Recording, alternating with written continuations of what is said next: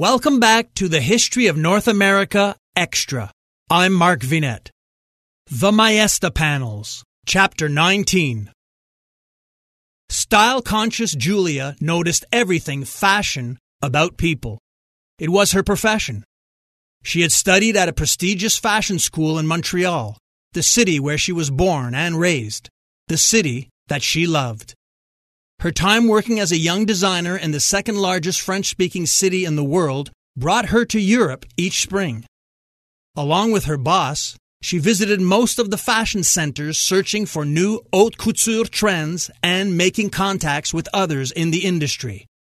It was during one of those visits that she was approached by a top design firm in Italy's fashion mecca, Milan. Although it had been difficult leaving her family and friends in Canada, Julia Cartier's career was her priority.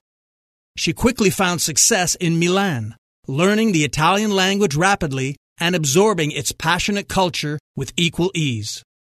This morning, her eagle eyes turned towards Firebird as the confident redhead entered Wade's room to join them at the appointed hour. Firebird knew not to be late.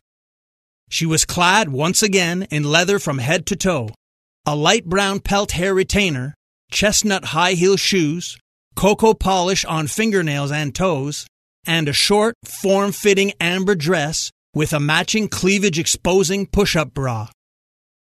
Her carefully planned coordinated outfit impressed Julia, although she could not fully understand why.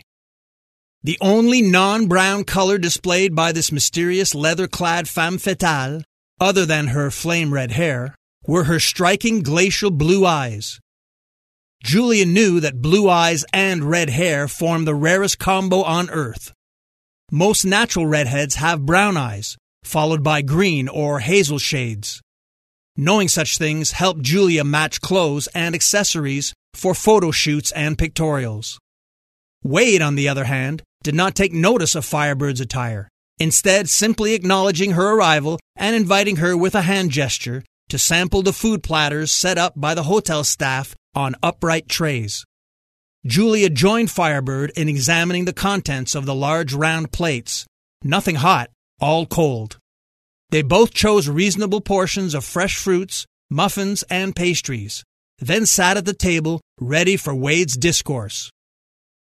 Have you arranged a private viewing of the chapel? Wade asked Firebird, taking a sip from his full glass of cold orange juice. Yes, someone is expecting us at 8 a.m. She looked at the digital clock on the night table. In about an hour. Wade acknowledged the info, then turned to Julia and asked her to produce the medallion. Firebird had been apprised of the situation by the e dossier Wade had sent her the day before, but she had not yet viewed the medallion and was curious to see and touch the object.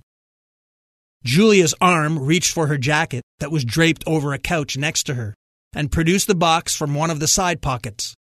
She placed the container on the table and slowly opened it to reveal the shiny metallic object. Firebird surrendered a smile, for the first time in Julia's presence. She reached into the box with her slim, manicured fingers and delicately grasped the golden, round, solid figure. It's beautiful, she said softly, Magnificent. And it's been authenticated to the late 1200s, early 1300s, Wade stated, finishing his morning beverage in one last gulp. Contemporary to both Duccio and Giotto. Authenticated? Julia asked, feeling clueless. By whom? Never mind that, Wade answered dismissingly, not wanting to explain Mariko's role. It was authenticated.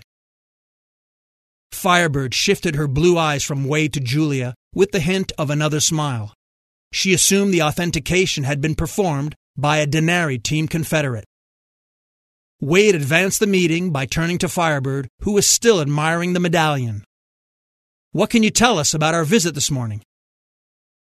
She placed the valuable object back in its resting position. Giotto's Padua Chapel is located 10 minutes from here. We'll drive. As mentioned, I've secured a private visit for us. The chapel custodian will let us in, but then we are on our own. No guide or expert is available for us. Have you ever visited the chapel? Julia asked. Yes, many times. But this morning, I'll be looking at the masterpieces differently. Satisfied, Wade stood and began pacing near the window. Okay, let's recap. We need to find a connection between Giotto and Duccio, and I have a hunch that the connection will be found at the chapel. Wade stopped in his tracks and stared at Firebird. I don't know what we're looking for, but that is why you're here. I'll do my best, said the redhead. Now let's go. Wait, Julia ordered while looking at her mobile device. I've just received an odd text message warning us about our chapel visit.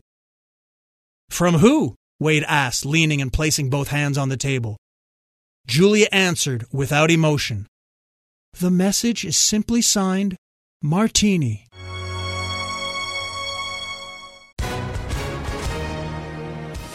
Hi, everyone. If you've been injured in an accident that was not your fault, listen up. We have legal professionals standing by to answer your questions for free. Call now and find out if you have a case and how much it's potentially worth. Call 800 218 6010. I'm here with spokesman John Wolf. So, John, tell everyone listening who should call right now. Well, Maria, first off, thank you for having me here. It's always nice to answer the listeners' questions. Now, as far as who should call in, anyone who's been injured in an accident and think you deserve compensation, give us a call right now. 800 218 6010.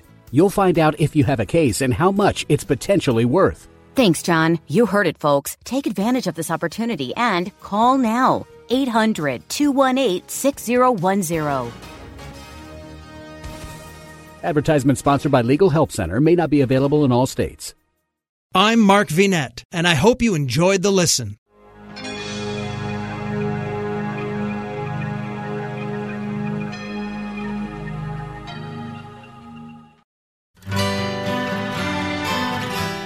The Historical Jesus Podcast is the sweeping saga of the life and times of Galilean Jesus of Nazareth, as well as the faith, religion, and church founded to honor and disseminate his acts and teachings.